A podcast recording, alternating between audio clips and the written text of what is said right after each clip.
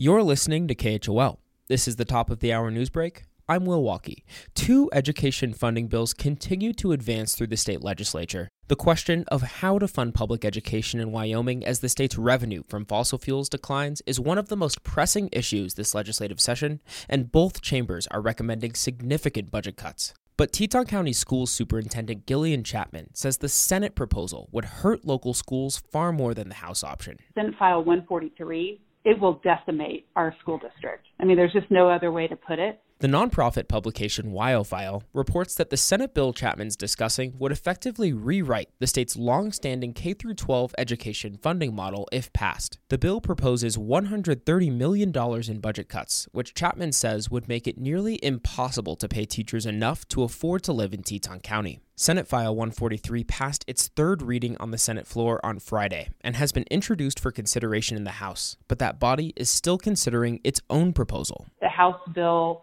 173, while not great, is a little bit more manageable, and the cuts happen over time and take into account the unique situation in each one of our counties. The House education funding bill proposed about $40 million in cuts as of early this week. The House measure would also accept more money from the federal government to fund schools and leaves open the possibility of imposing a half cent of sales tax, so fewer programs are cut. The Senate and House bills will now switch chambers, with further debate likely in the coming days.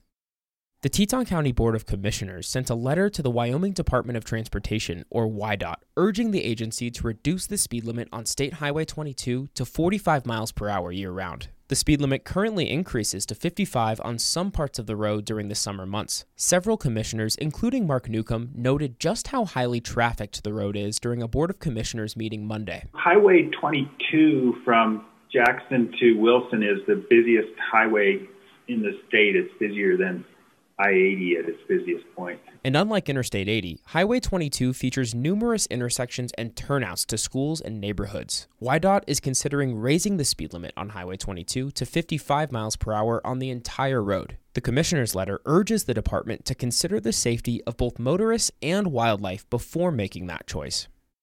And finally, Wyoming Governor Mark Gordon issued an order Tuesday that all U.S. and Wyoming state flags be flown at half staff at all public facilities and military bases in the state until sunset on March 27th. The order follows a similar national proclamation from President Joe Biden and aims to honor and remember the victims of Monday's mass shooting that left 10 people dead at a grocery store in Boulder, Colorado.